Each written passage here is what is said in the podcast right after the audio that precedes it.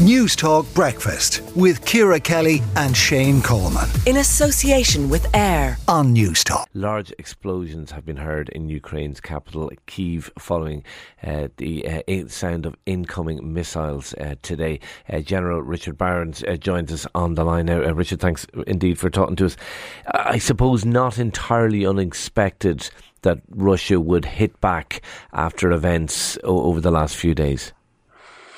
Yes, I think that's absolutely right. I think this response from Russia is is as a result of the combination of Ukraine continuing to succeed on the battlefield in the east and the south of Ukraine, and then above all, this very high profile attack on the bridge connecting mainland Russia to Crimea, which has really struck at the heart of Russia's sense of uh, superiority and uh, and its security as it goes about this war uh, the Ukrainian uh, president accusing Russia of trying to wipe his country off the face of the earth. They're trying to destroy us and wipe us off to the face of the earth, uh, destroy our people who are sleeping uh, at home, uh, and mentioning the various places that they have, have bombed today. Uh, is this a, an instant reaction from Russia, or do you think it's a sign that they are going to ratchet up um, the, the, the, their, their activities and, and their bombings?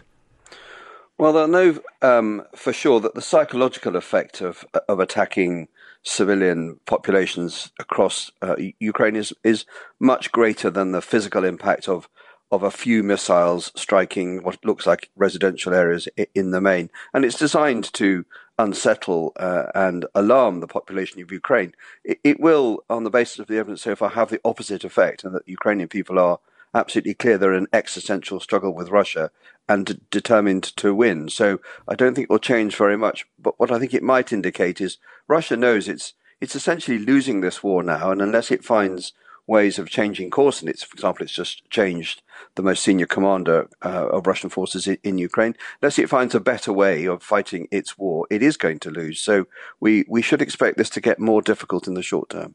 So um, an escalation, things getting worse before they get better, would be your.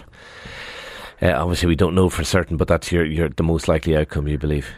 Yes, and I and I think uh, that this war is um, much more likely to run through into next year and possibly beyond than it is to come to any um, immediate and rapid conclusion unless Russia were to give up, and Russia really politically and militarily is not not minded to do that. So we we may well find that uh, terrible though this war has been, because the initiative is switching to the Ukrainian side backed by its uh, Western allies, that the degree of violence, the degree of ruthlessness, the horror of the thing may well get worse as we go through the winter and into next year.